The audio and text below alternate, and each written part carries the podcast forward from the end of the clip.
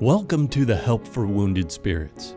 This podcast exists to reach those wounded and suffering through life's trials.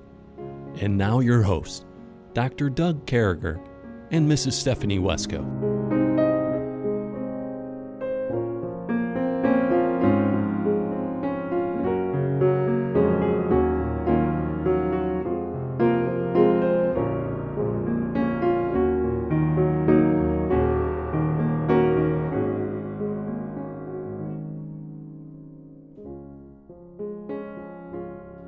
Great to be back with you, folks. Thank you for being part of this community, uh, allowing this broadcast to come across your airwaves. And, you know, with me as always is Miss Stephanie. You know, Stephanie, we came into this saying, well, what we want to do is make a difference. And one of the ways we think we can do that we, well, obviously, we want to bring honor to glory in God. We want to share the gospel of Jesus Christ with every podcast.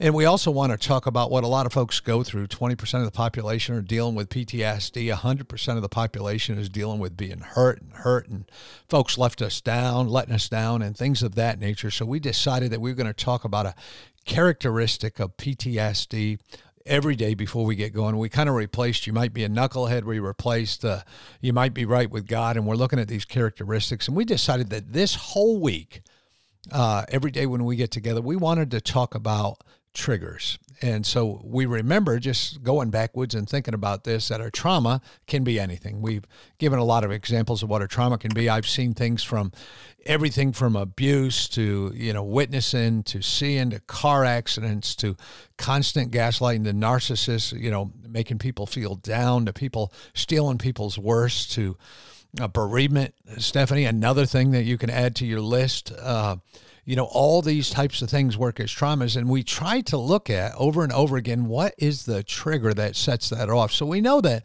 Stephanie suffers from a few kinds of PTSD. She has what we call uh, complex, multiple uh, traumas. And, and, and so, Stephanie, now getting away from the trauma of what happened there in Cameroon and the loss of dear Charles and those triggers, uh, we know that you suffer from other triggers that can set things off. And uh, uh, among the way you dealt with some things in your life where people made you feel pretty bad and, and said things to you and set off things and gaslighting and and uh, just slowly taking away the joy you had in your life and confidence and things like that. Are there are there still triggers today that set you off there? Yeah, quite honestly, um, it's it's ironic that you have brought all this up because um I actually this morning dealt with a flashback trigger, whatever you want to call it, um, from something that happened the year, the spring, um, after Charles and I got married. And Mother's Day, you know, we have Mother's Day coming up, which is always a great holiday um, to remember, or it should be. But um, boy, how detailed do you get? Needless to say, um, about a month before Mother's Day of that that first year after we were married, I had to sit and be screamed and yelled at. Charles and I did um, because he had been brought up that you let certain people do that because that's what honoring and godliness looks like is to let people scream and yell at at you and your wife.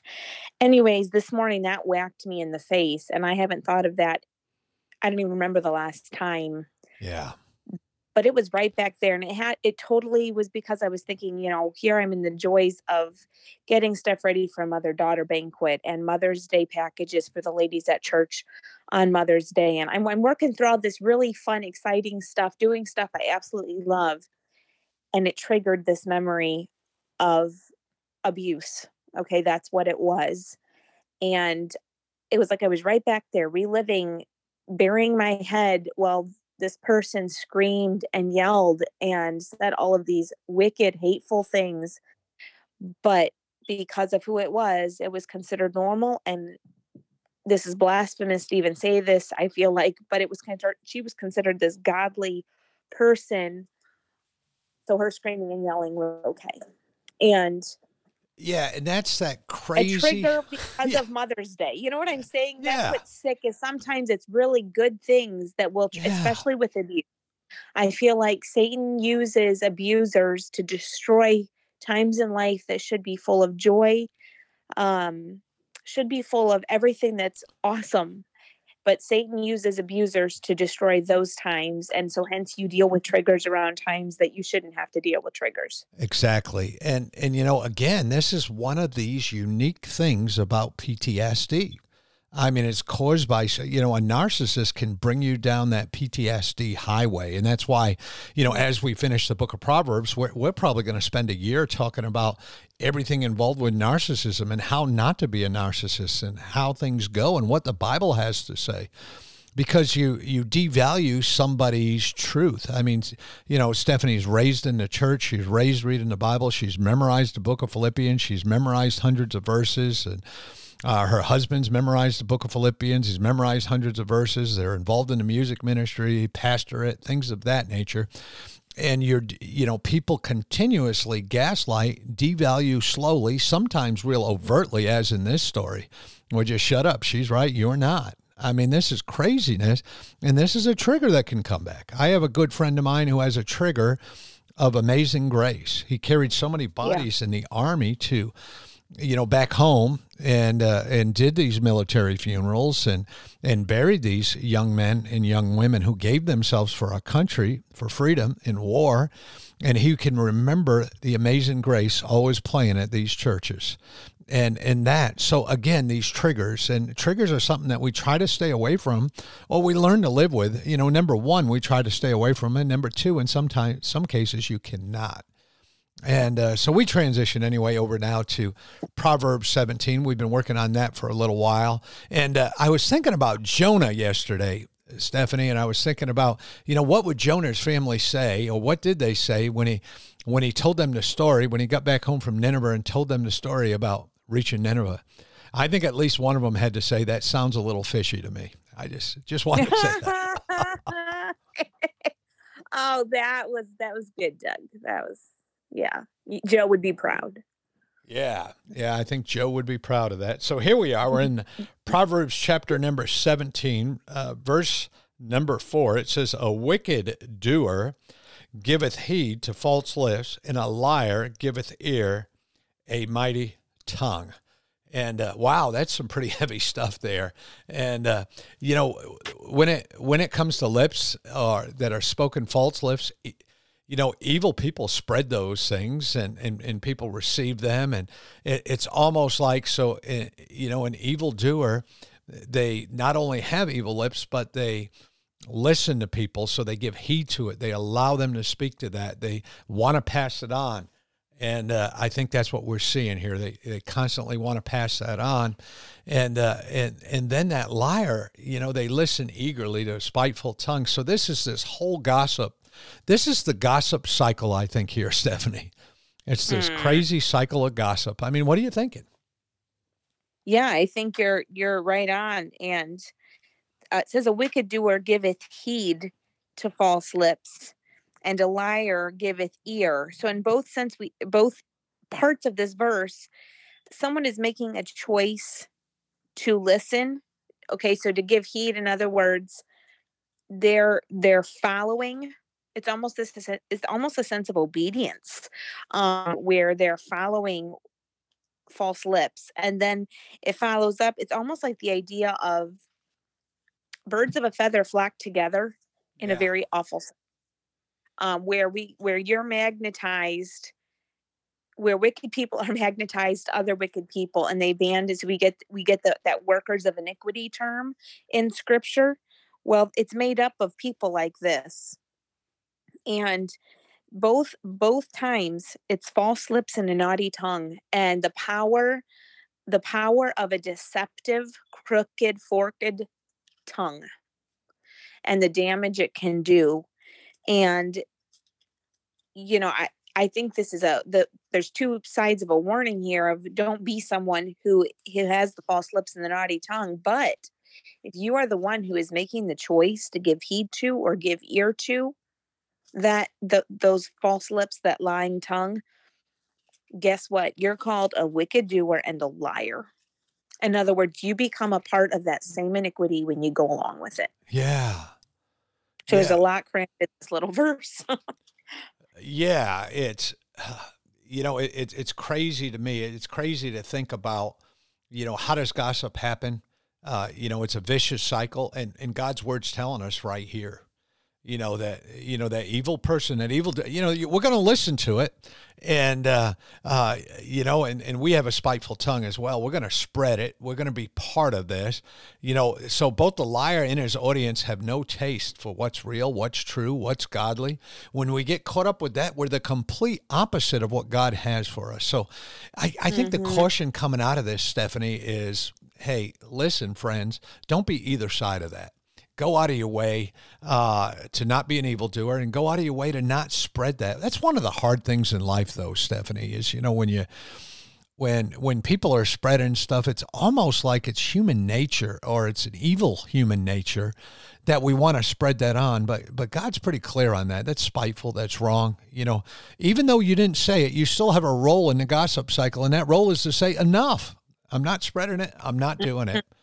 And, and then we look at 17.5 and it says, Whoso marketh the poor reproaches his maker, and he that is glad at calamities shall not be unpunished. So, you know, it's almost like when you reproach, when, when, you know, when you mark the poor and uh, it, it reproaches the master, I think, or, or it, it, it's, or the maker, you know, is the word here in the Bible. So I think when we think of that, uh, when you're marking the poor, you're doing something bad to God, and mm. uh, and you know, and it's not going to go unpunished.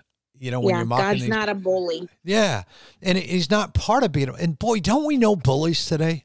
Aren't there so yeah. many? We see them on TV. People hitting people. I mean, I someone said, "Did you see the other night where somebody slapped somebody during the out?" No, I don't watch stuff like that. But yeah, this is a world at which we live, you know, we live in a world today. First of all, if someone says something bad about somebody's wife or somebody's friend or something, and, and people aren't right, they're going to belt them. Um, but I I think you know, going back to the intent of this verse, is there are people out there who are genuinely poor, not by things they're doing, not by being lazy. Uh, that's just a trial that God has given them you know, they maybe don't get the best job. Maybe they got a lot going on with their house. Maybe they're not the most educated. Maybe, I mean, we can go on all different ways here, but we have no right mocking them. We have no right doing anything with them in that way. Yeah, agreed. Well, and, and understanding that um, says, He that is glad at calamities shall not be unpunished. Mm. And I have watched people laugh. Oh. At other people's calamities, and guess what? They are narcissists. They are bullies. Where it's this sense of, yeah, it, it it almost and this this almost makes me nauseous to say this, but it gives them a sense of gratification to know that someone else that they already didn't care for was going through something hard where they would get this smirk on their face like oh i'm so glad to hear that and it's like that is so evil because that's inhumane. Okay, this we, we there are there are people who do not know God that have a more tender heart for other human beings than some people that call themselves Christians that respond in this way. And so this is very serious because God says he sees when you do that. He sees when you get a smirk because someone else is going through something something or because someone's been sent, you know, has has had something happen, says, Whoso mocketh the poor reproacheth his maker. If you're laughing at someone else because they're suffering, whether it's poor financially, whether it's poor yeah. because they've just been broken, if you're in any way, shape, or form think that's funny, yeah, you got problems. Oh my god. Yeah. yeah. that's just it's yeah. nauseating. You know, if you're happy to hear about someone's misfortune or calamity or whatever you want to call it, if in some way you're happy about that and you're mocking that and, and it brings you joy or it makes your day, I mean, there's something not right about our hearts and souls. You know, we speak yeah. Jesus, we speak grace. We we're a different we're a different cut and we have everything we need within us to be compassionate. You know, I've always been an empath, Stephanie, even in the midst of my loudness and crazy. I think you can say that, and I can clearly say you're an empath. I mean, we're people who show empathy all the time. And we uh, start crying for people. that we, we cry for people and we give stuff away all the time. And I'm not saying that to brag. That's just No, I think when no. you've been through junk, Yeah. it just changes how you look at other people going through junk. I cry every day. You know, I mean, somewhere during the day, I just up and cry. And, uh, Yeah. but I think, you know, you don't have to be a complete empath. Don't get me wrong to be a Christian, to be right with God. But if somebody's misfortune is making you happy, something's Yeah. wrong there. You know, you need to get that right with God. And, and I mean, starting now. And uh, if you got somebody that disgusts you that bad or something, just stay away from them.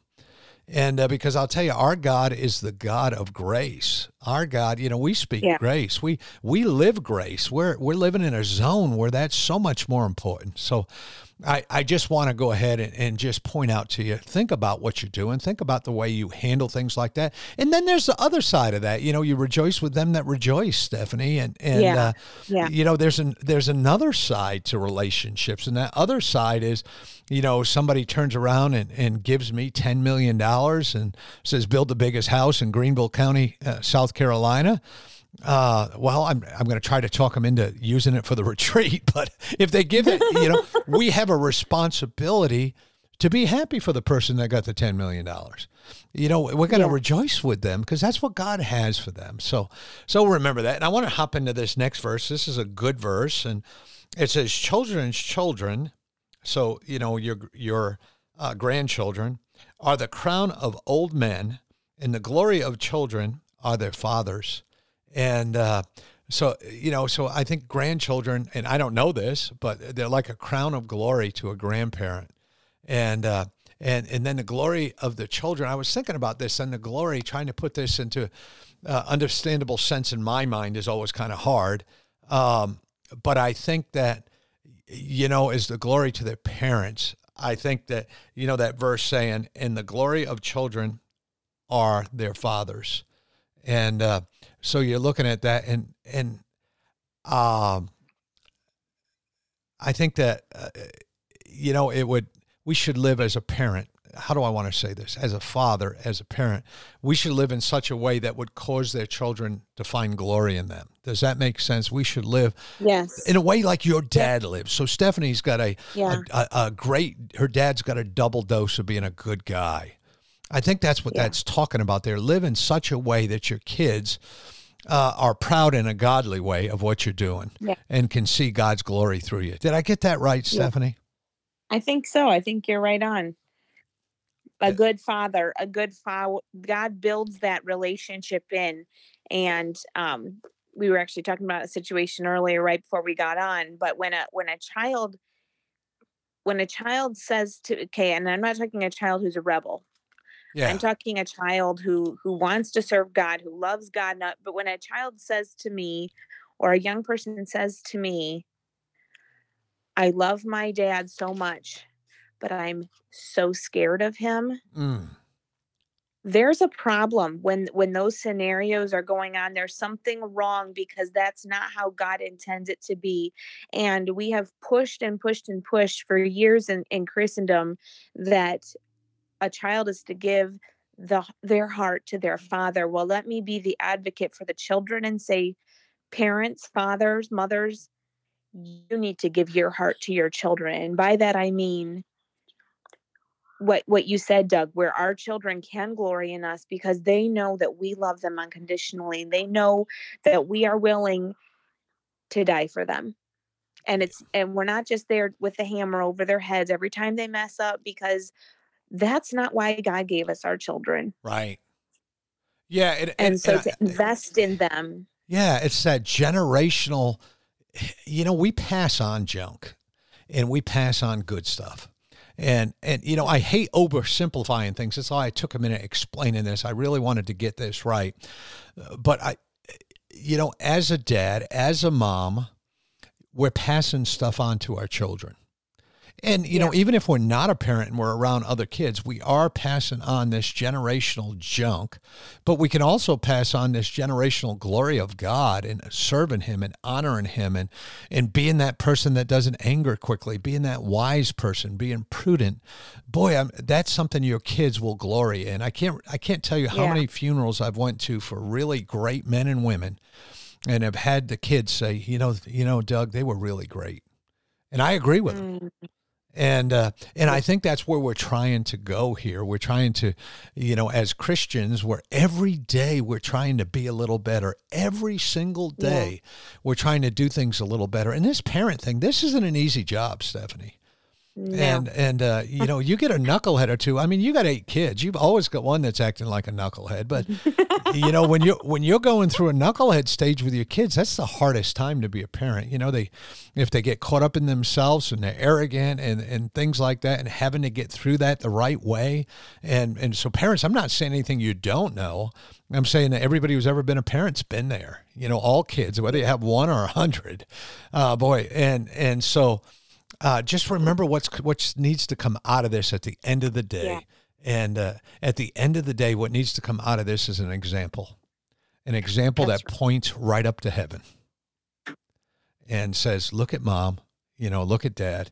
They made a big difference in our life." So, um, That's right. and God has you. If they can use the word God when they talk about mom and dad, good things came out of your lives, my friends. So, In a way of God being glorified. Yes. yeah, bringing honor and glory. Yeah. Yeah. So anyway, we started this off. We again we talked about these triggers. We let Stephanie get even. I told you Stephanie's messed up. We could fit like six bro- uh, broadcasts here with just her triggers. But anyway, we're not. We're going to go ahead and uh, work with some of my triggers tomorrow. But I was thinking about this, Stephanie. You know, as we talk about triggers and we we talk about trauma, you know, then on our identity, we we want to remind you That's folks that your identity is found in Christ. And uh, so I want to remind you of that. I want to remind you that your identity is not your PTSD. Your identity is not your trauma. Your identity is not your triggers that you know that bring up those traumas. Your identity is somebody who is in Jesus Christ. And let me tell you something, friends, that's a pretty great place to be. Well, we sure do hope you have a great day. And if there's anything we can do to help you, please find us on Help for Wounded Spirits Facebook page. Drop us a note. We'll be glad to get back to you. I think we're even going to go ahead and read a note uh, tomorrow with our broadcast. We we generally get five or ten a week. I answer them. Uh, some of them seem like they're good enough to talk to everybody about, and I I think we have one of those for tomorrow. We sure do love you, folks. We hope you have a great day, and we'll see you real soon. May God bless you.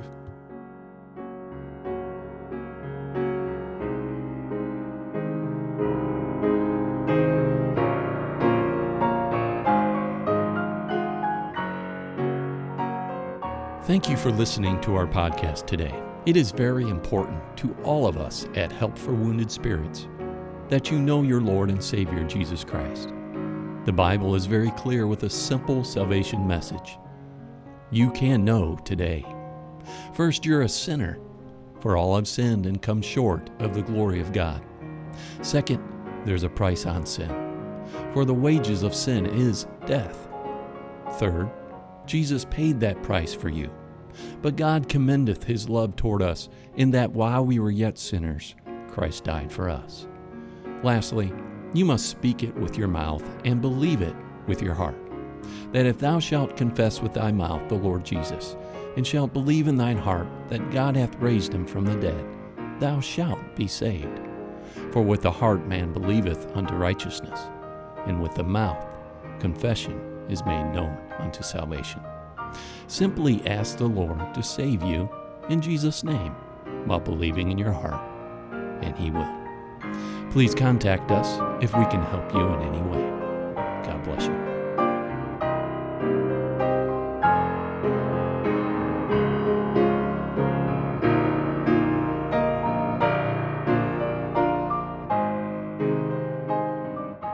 Doug and Stephanie, thank you for listening today. We hope this podcast has been a blessing in your life. For helpful resources, more information, or to donate to help this vital ministry, visit us at woundedspirits.com.